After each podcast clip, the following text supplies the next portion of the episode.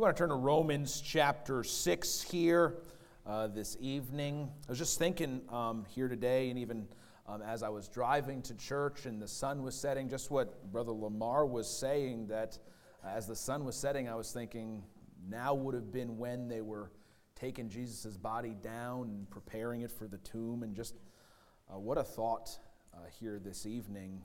Uh, almost seems like that, that should just be it. We could probably just um, probably seek the Lord in prayer now that way, uh, and that'd probably be a, a, as much as we could take here. Uh, but I believe the Lord has something for us. Um, so in Romans chapter 6, before we get into that uh, as well, um, another prayer request um, Brother Chris brought to me here uh, real quick before we get into it. So if you want to write that down, um, believe a relative of a coworker, if I understand correctly, um, William uh, is having some issues uh, in the hospital and needs to get to a, a level healthy enough that they can perform surgery um, on him that he's going to need. And so be in prayer for him. You know, I think of those that know the Lord and things are going poor for them health wise, and you just think, Lord, if it's your will, let him rest. And those that don't know the Lord, I think, God, give them one more day. If it's the worst day of their life, give them one more chance to hear. And so just pray for William that way um, here this evening. Romans chapter 6, we'll read the first 11 verses uh, here this evening. It says, What shall we say then? Shall we continue in sin that grace may abound? God forbid. How shall we that are dead to sin live any longer therein? Know ye not that so many of us as were baptized into Jesus Christ were baptized into his death? Therefore, we are buried with him by baptism into death, that like as Christ was raised up from the dead by the glory of the Father, even so we also should walk in newness of life. For if we've been planted together in the likeness of his death, we shall uh, be also in the likeness of his resurrection. Knowing this, that our old man is crucified with him, that the body of sin might be destroyed, that henceforth we should not serve sin. For he that is dead is freed from sin. Now, if we be dead with Christ, we believe that we shall also live with him. Knowing that Christ, being raised from the dead, dieth no more, death hath no more dominion over him. For in that he died, he died unto sin once, but in that he liveth, he liveth unto God. Likewise, reckon ye also yourselves to be dead indeed unto sin but alive unto God through Jesus Christ our Lord. Let's open up in a word of prayer. Heavenly Father, Lord, we're thankful uh, to be in your house, thankful uh, even for last night as we uh, um, had the memorial of the Lord's Supper and, and remembered all that uh, goes into that, and as the church was able to have us examine ourselves and uh, just so thankful for that opportunity to remember your death and what that means for us. Uh, and God, uh, even more looking forward to remembering your resurrection. And Lord, life is available to us, God. And might that be our thought this week? Might it consume us this week to be thinking about the one who died and rose for us? Uh, God, tonight we do ask for your hand on this service that you might uh, speak to us this evening. We love you. We're thankful. In Christ's name we pray. Amen. Of course, um, as you know, if you've been with us, if you haven't, uh, we've been um, in the series uh, titled Forget You. So I like that. I'm just excited about that title um, that way. Uh, and so we started and looked at a little bit about how uh, in the last days and in the apostate Christianity, uh, that's going to be characterized by selfishness. Uh, and then last week we looked at uh, uh, knowing how much Jesus has sacrificed for us, maybe even tonight thinking about um, that concept of all that went into his uh, uh, uh death on the cross and his life in service, and all of that, our thoughts, our mindset shouldn't be us, me, my problems.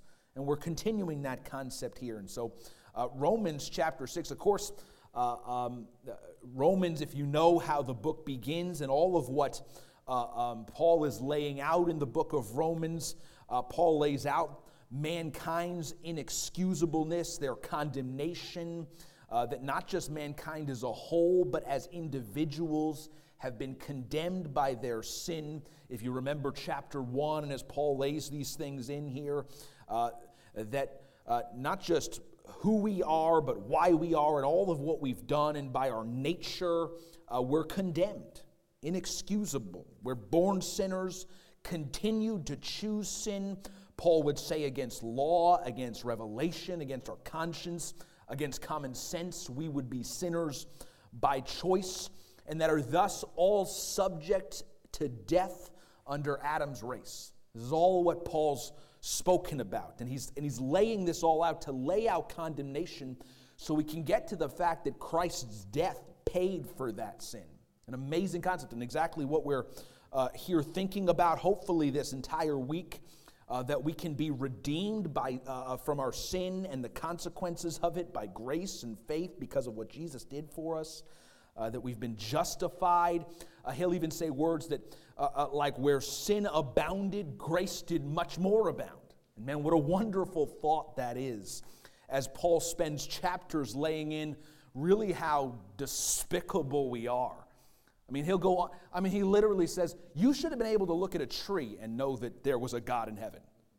And you had revelation, you had a conscience, you had law, you had everything, you disobeyed every piece. I mean, the first couple chapters of uh, Romans should just say, You're disgusting. I mean, that's how it should just open up because that's the idea, that's the concept. There's, we got no excuse that way. And yet then he lays in that Christ, he says, commendeth his love towards us, in that while we were yet sinners, Christ died for us, so that his grace could abound in the, even in the bounty of our sin. That he would say that no sin, past, present, or future, can mar our standing with God if we've been redeemed by his blood.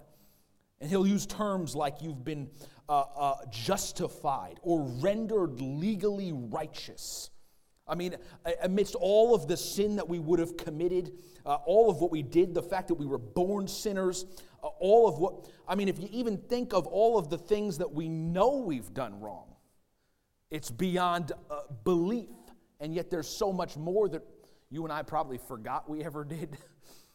that when we did it, we didn't know how terrible and wicked it was at the time. Uh, uh, I mean, just this mountain of sin, and yet we've been rendered not guilty because of Christ. And that that's offered to us because of the great love of God that He's given to us and uh, that demonstration towards us. And we look at this, and this is all laid out in Romans, first couple chapters. And yet, that's kind of so often kind of where Christians stop, so often right there. That great, you're not condemned, you're not guilty, all is well. And Paul's actually asking this rhetorical question because he knows what's coming here. He lays this all out and says, You've been so wicked, and yet God has forgiven you. He's loved you anyway, and you're rendered legally righteous, innocent, not guilty. It's good, in other words, because you've called out to Him for salvation. And he answers the question that, I mean, he's writing a letter. Nobody's talking to him back, you know but he's anticipating the next thought. And he says, because we've been rendered legally righteous and God's grace is greater than any sin we uh, could ever commit, and even if we were to sin continuously for the rest of our time here on earth, His grace is still greater than that if we've called out to Him. And He would say this What shall we say then? Shall we continue in sin that grace may abound? He knows the next question. So we don't have to do anything, right? We can just carry on as we've been. I like where this is going. He's anticipating this, and yet, uh, uh so many Christians, they would never, listen, no Christian would ever say, Yeah, I'm, I'm continuing in sin that grace may abound, right? None of us would ever say that. Hey, I haven't seen you in church in a while. Yeah, I'm just continuing in sin that grace may abound. That's what I'm up to. That's all. None of us would ever say that. And yet, so often, that's, that's really where our lives are. That's, that, so often, that's how we live. So often, that's how Christians see themselves, see the scriptures. Um, their worldview and their anticipation of what God says is really that, uh, yeah, I mess up all the time, but it's really not a big deal because grace abounds. So we don't need to worry too much about it. And Paul says this God forbid that we should continue in sin and spend our lives frustrating the grace of God. Uh, in other passages, he would use uh, the imagery of those that maybe would live in carnal lusts and continue in that. Uh, he might use those that would try to establish their own righteousness with fleshly works in this continuing in sin. That they would just continue in the same selfish, fleshly ways that they've always lived in. And he says, God forbid that we should do that. And we kind of understand this as God forbid that we should offend the God that bought us with his blood. But even further, he would say this God forbid that we would so misunderstand our position in Christ that we would believe continuing in the same life is even a reasonable thing to do. That's the idea of what's taking place here. And that's what we're going to look at a little bit. I want to try to move swiftly, but the idea of what's going into Romans chapter 6 is not just, God forbid, we would continue in sin or in the same life or in the same way that we lived before because it offends a holy and righteous God, although that's very true. He's not just saying, God forbid, that we should do that because Christ died for you and you ought to love him and thus not live that way.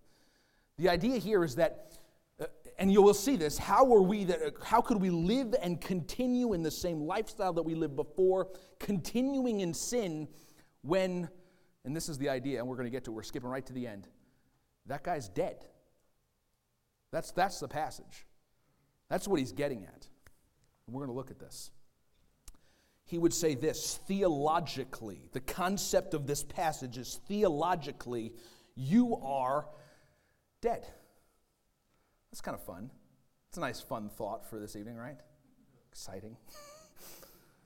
this is what he says. Look, at this. He says, Know ye not that so many of us, as were baptized into Jesus Christ, were baptized into his death?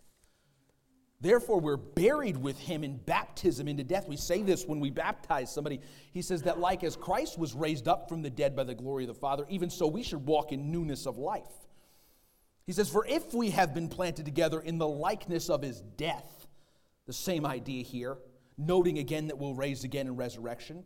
He says, knowing this, what does he say? That the old man is crucified with him, that the body of sin might be destroyed, that henceforth we should not serve sin. And here's what he's talking about that, that the idea that uh, salvation being bought by the blood and the death of Christ that he had to die the, to, the, to pay the penalty of sin. Uh, that if you've had a time where you called upon Jesus to be saved, uh, he says this, and we could go into all these scriptures that you've been born again.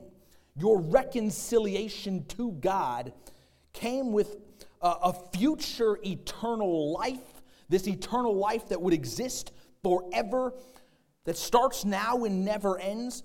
But he would say this that it also comes with the death of the old you.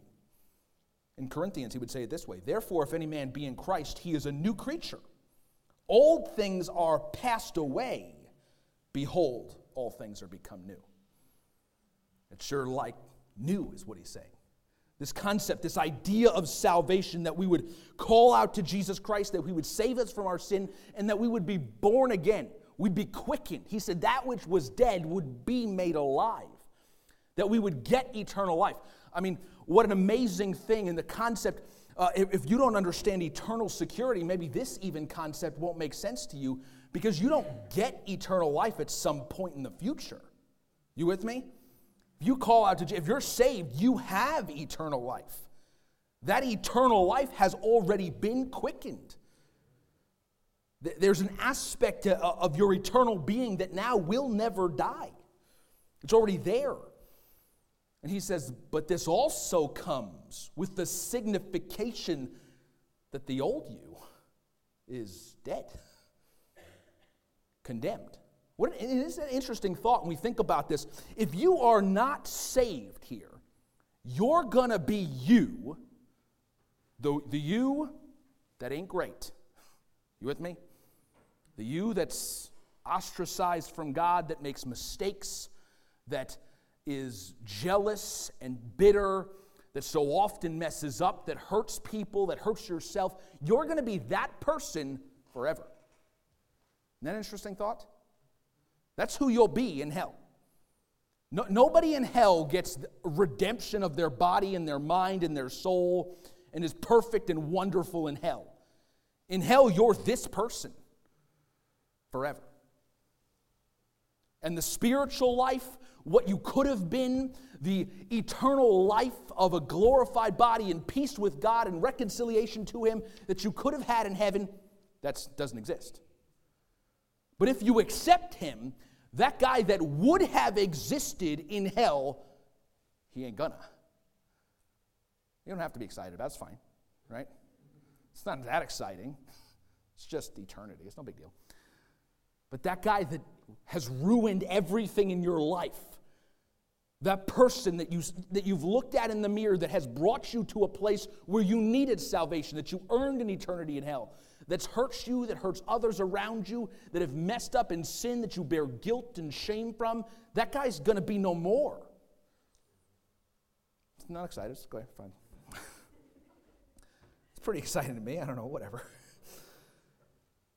And in Romans chapter 6, Paul would say this very, the very picture of baptism, of identifying with Christ, is about the death of that old and the eternal life of the new. Uh, uh, in other words, when you're baptized, you're publicly identifying yourself with his death, burial, and resurrection, signifying that you too have died with him and are alive in an entirely new way.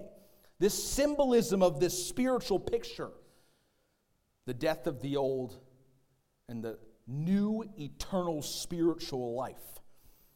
And Paul is saying throughout Romans chapter 6, he says, Do you not understand? In other words, know ye not, you're dead, is his idea.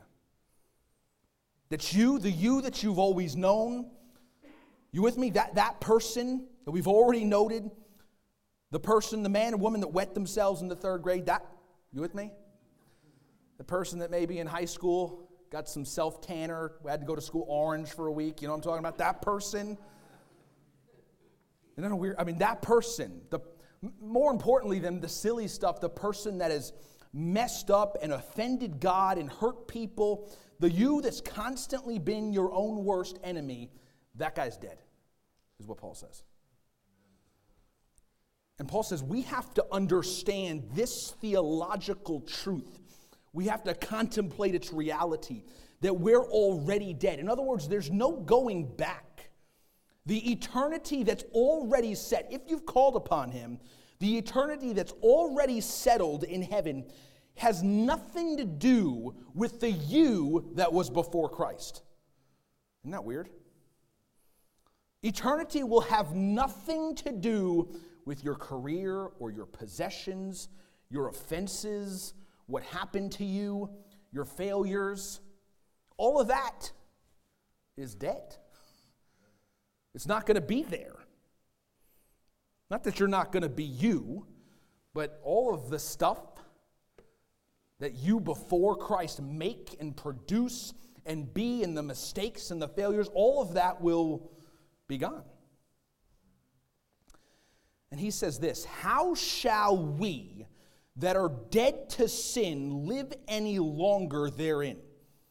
He says, How can we continue as if we're alive if we're dead? That's the concept here. So he says, You've been saved, you've been redeemed, you have the grace of God, it's washed over you, it's uh, the, the blood of Christ has covered you, you've been justified, that there's no sin you could ever commit that would take that away, that would mar your standing with God for eternity.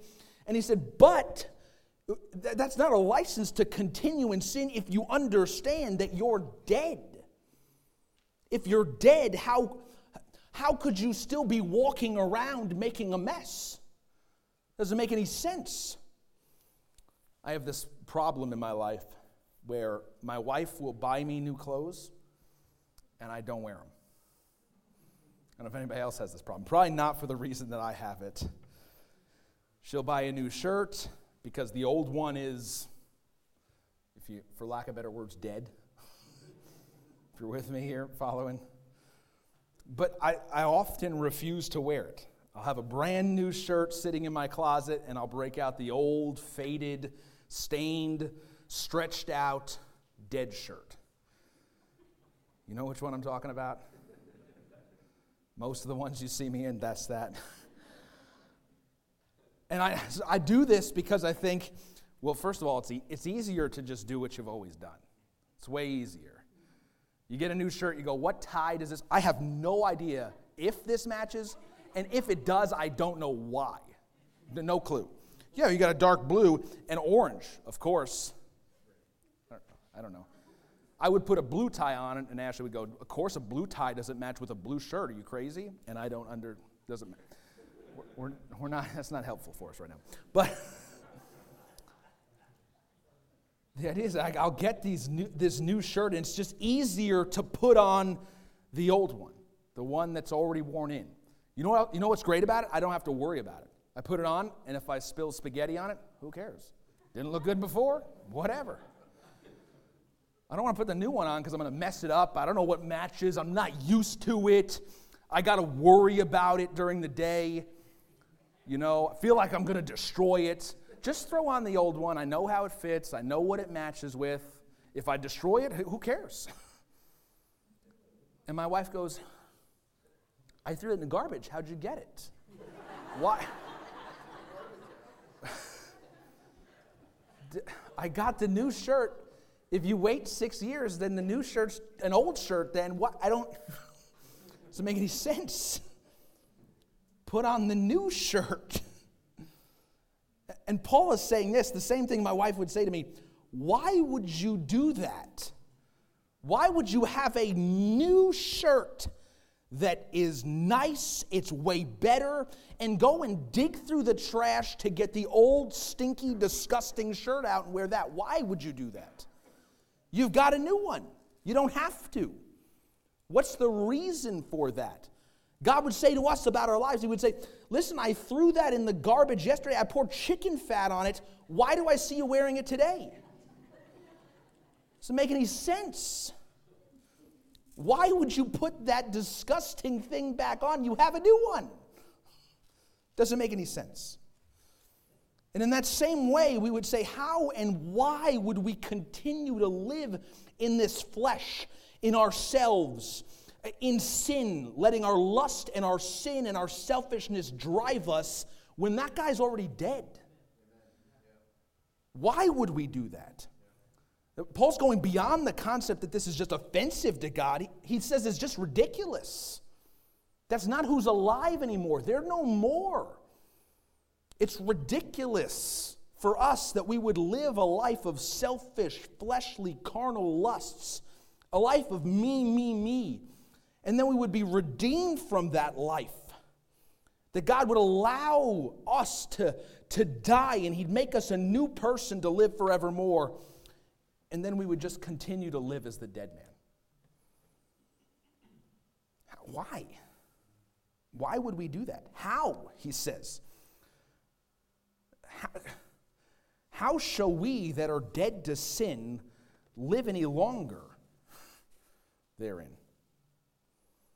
God's given you a new, amazing spiritual life where He's gifted you to serve Him, to bear eternal fruit for His kingdom by serving others. And so often we go, nah, I'm just going to keep doing what I'm doing. It's way easier just to throw the old shirt on, keep with status quo. And we do this and we, we understand this. We understand that old things are passed away, and behold, all things are supposed to become new. And we're supposed to be uh, totally different and live for Him, live with the understanding that our current life is what eternity is going to be, not what has already been that's been put to death. We're supposed to live that way, and yet we live the same. And then we come to God, and this is what's amazing. We come to God and we come to church and we go, God, I feel unfulfilled. What's the problem? And he goes, You're wearing an old stinky shirt. You're, you're not going to look great. It's not what's supposed to be. And so Paul would say this, and this is where he gets to, and I'm, I'm really getting to the point here. I want to be time conscious. He would say in verse 11, likewise, reckon ye yourselves to be dead Consider yourself dead unto sin, but alive unto God.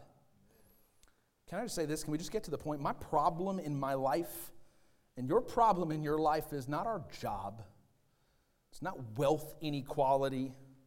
My problem's never my wife, it's not my children, it's not my health. I tell you, my problem is not the five to seven pounds I need to lose, or 10 or 15, it don't matter. It's not the Democrats, it's not the Republicans, it's not the millennials or Generation W or whatever's here. I just said that, I think, today already. It's not my church. My problem's not my church. You with me? If I'm unsatisfied and unfulfilled and my spiritual life is lacking and I just feel feel like I'm in this old stinky shirt, it's not my church that's the problem. It's not my pastor, it's not that person that offended me, it's not that program or that idea I don't like.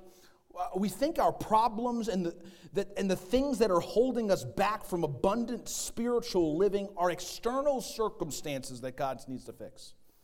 But all of our spiritual problems, and I, and I, wish we could uh, really understand, and I wish we could uh, just internalize really how much that is all of our spiritual problems. Everything that is keeping you and I from living the life of spiritual blessing and fruit and usefulness and abundance in Christ, all of the problem is that you're not dead.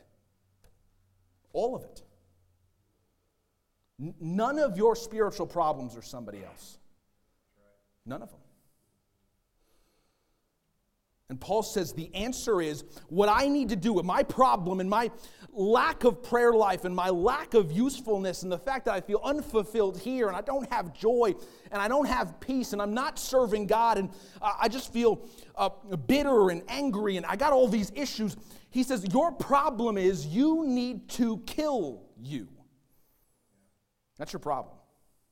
No, he's not speaking physically, none of this is suicidal. Don't misunderstand that. But Paul would say it this way I protest by your rejoicing, which I have in Christ Jesus our Lord. I die daily.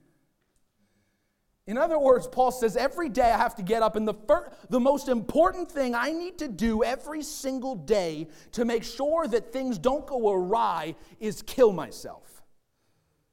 You with me? Once again, knowing and understanding, he's speaking spiritually. Man, there's so much more in Christ than there is in you and I. If we'll put me to death, man, he says you'll understand life. He's saying, uh, Paul says this I'm crucified with Christ. I mean, a concept right there. And if, if you're not a Christian, you don't understand what this means, this might sound like the worst thing in the world that Paul would say, My life is as if I'm crucified with him all of what I was my personality, my being, my hopes and my dreams and my possessions, all of that is gone. It's burnt up. It's going to be no more. He says it's as if I've been crucified with him. And everybody that doesn't understand the Lord would say, That sounds horrible. And he would say, No, no, you don't understand. Nevertheless, I live. Would, he could say it even further before I really was dead. But now I live, yet not I, but Christ liveth in me. He says, The life which I now live in the flesh, I live by the faith of the Son of God who loved me and gave himself for me. And Paul's comments would be, in other words, my physical life is now characterized by my new spiritual life. The old guy is no more. Listen, can you imagine who Paul was? This old Paul that was proud and heartless this was a man that would murder Christian families if he thought he would elevate his spirituality an inch. If he thought he could position himself in the Jewish community a little higher, he'd go murder some believers. That's how arrogant and, and horrible and wicked a man he was. He says, That guy's dead. He's no more.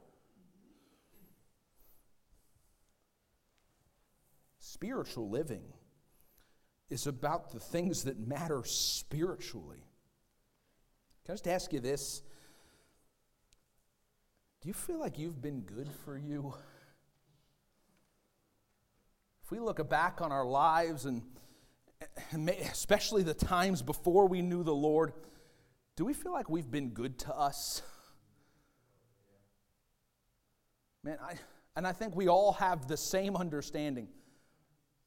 I was my worst enemy. I mean, no questions asked. Nobody has hurt me worse than me.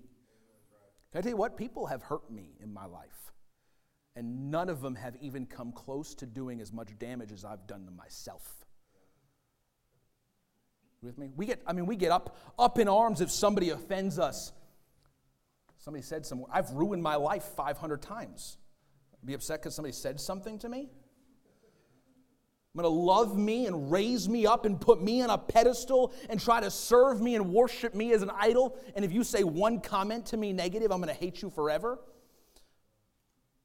When I've done nothing but hurt myself and ruin my life and tear me down. And I mean, nothing I've ever done has been good for me. And yet I love me and hate you if you dare criticize me. I mean, that's us. We haven't been good for me. What? What are we holding on to? Why do we keep putting the old shirt back on? God's given us a new one. He's, he's thrown the old one in the trash. It's already slated for destruction. Its days are numbered and it will be no more. And yet we keep digging through the garbage to put the old one back on. Why? Because it's easier, it's comfortable. Because we don't know how it matches now. Because when we think about the idea, and this is what we've been talking about, this idea of forget you, this new life in God is about using our life to glorify Him for eternal purposes and taking our lives into investing in others. And we think, how could that ever be helpful for me? How could that ever satisfy me? I mean, even especially as you talk maybe to a lost person and you say, man, you ought to come to church. And they go, why, why go to church? What do you go to church for? Men to worship the Lord. And they go, what's that? Well, you go and you extol God's virtues to him. You tell him how amazing he is. And we sing of his praises and, and we talk about how amazing he is. And they go, that sounds like a blast. Is there any lost person that listens to that and goes, that man, that sounds amazing? Yeah. No. When you think about that, you, there's no way the natural, the old man would think about that and think, man, that's really going to be fulfilling. And they go, what do you do? Well, I take 10% of my income that I could use to buy all kinds of things, and I give it to the Lord. Man, it's awesome. And they go, yeah, it sounds awesome. And they go, but not just that. There's these people that come through occasionally and they talk about foreign fields. And I don't know what they're doing over there. They got nice pictures, but what, we give them some money too. It's great. How's that great? And then I don't just do that, but I look for opportunities. And maybe on Sunday mornings I teach, or, or maybe on Saturdays I go out and visit. But I take my life and I invest it into people. And you know what? They never say thank you. It's amazing. People go, What? How is this good? And you go, where I did hoard all of the things and, and try to achieve my dreams, and all my focus is about fulfilling my lusts and my passions and my desires, and I was miserable beyond belief. Now all I do is pour my life out for others and for the Lord, and I've never been happier. And yet, so often we do just what Paul says don't do. We go digging through the garbage and we go, maybe it wasn't so bad. I kind of like this old shirt, it's comfortable. We put it on and we're stinky and nasty. We hate ourselves. We go, man, I look disgusting. And then we go, God, why am I miserable? And he goes, I just, I tried to kill him. I don't know what you're doing. so often we stop at Romans 5 and just simply to uh, continue to live for ourselves, working on our goals, feeding our lusts, looking for a church that'll serve us and cater to us. We get offended easily. And man, it would be a miracle if we ever did anything for anybody else without looking for a standing ovation. And then we wonder why the Christian life doesn't seem right, why it doesn't work. Because you get up every day and you put on the wrong shirt that was supposed to be long gone by now. And Paul says this forget you, put you to death, start living the new life in the Spirit. You're supposed to be dead. Reckon yourselves dead unto sin, but alive unto God. Can I tell you what? And once again, I, d- I wish, if you don't know the Lord, I don't know how I can make it make sense to you. But there was a time where I did everything to serve me. And if you get on social media, that's everything. Just make you happy. I did my best. I really did. My whole life, in a time of my life, was about making me happy, doing whatever I wanted, and I did whatever I wanted. And I was never more miserable in all of my existence. I couldn't imagine a more miserable existence. Man, can I just can I just convince you, believer? Kill the old guy. There's nothing good in there. There's nothing for you back there. He's got maybe a few years, maybe a few days, you don't know, and it'll be over. This little lingering piece of flesh that's the only part of him that continues will die and will never be remembered again. And you'll continue as the spiritual forevermore. Why not live there now? Why not lay up for yourself treasures there now? Why not serve him now because you're going to serve him forever anyway? Why not invest in others in a way that in which when you're in, in heaven for eternity, you remember that cup of cool water, that gospel given, that soul that was brought to him? Who, who's gonna care if I was five to seven pounds lighter in heaven? What difference will it make? look in the mirror and I try to get my eyebrows just right for this new season of eyebrowing, whatever so I've got to be different every year for some reason. Now they've got to be on fleek or whatever. I don't know. Is that the word? I don't know. I do that. I got to look just right. The new pants, they got to be tapered, not tapered for these shoes or who cares?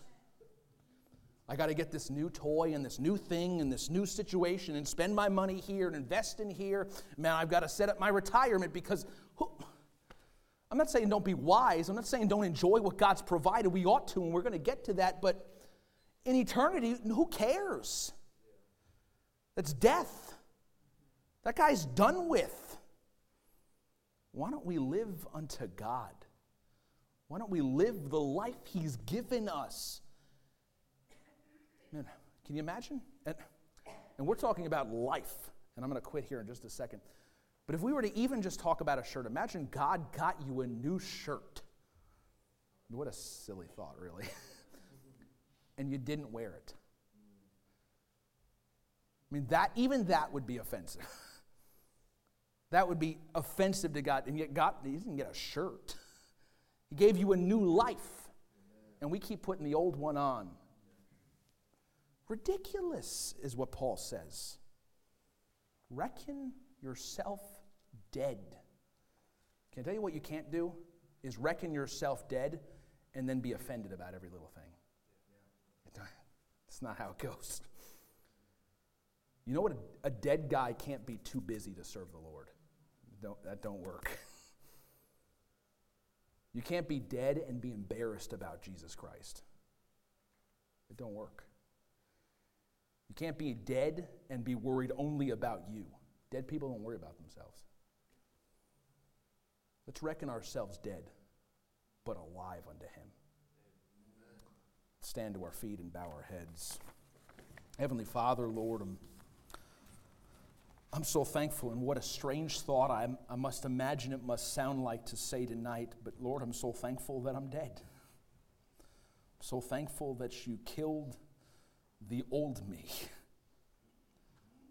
that I've been buried with you and yet will live with you for eternity. Lord, even the thought that I could have been who I was forever, burning in hell for an eternity, ostracized from you, and yet having to know who I was in my wickedness and mistakes and failures forever. And Lord, now knowing that there come a day where I won't even remember that guy anymore. Thank you, Lord. Thank you for taking what was so despicable and wicked and disgusting and making it new. You didn't try to fix my life, you gave me a new one. Thank you, Lord. Might I be not so foolish as to dig through the trash to get it back out. Might we be alive unto you and dead to the old man. Lord, we're thankful and we ask you to maybe work even right now in our hearts. We love you, and in Christ's name we pray. Amen.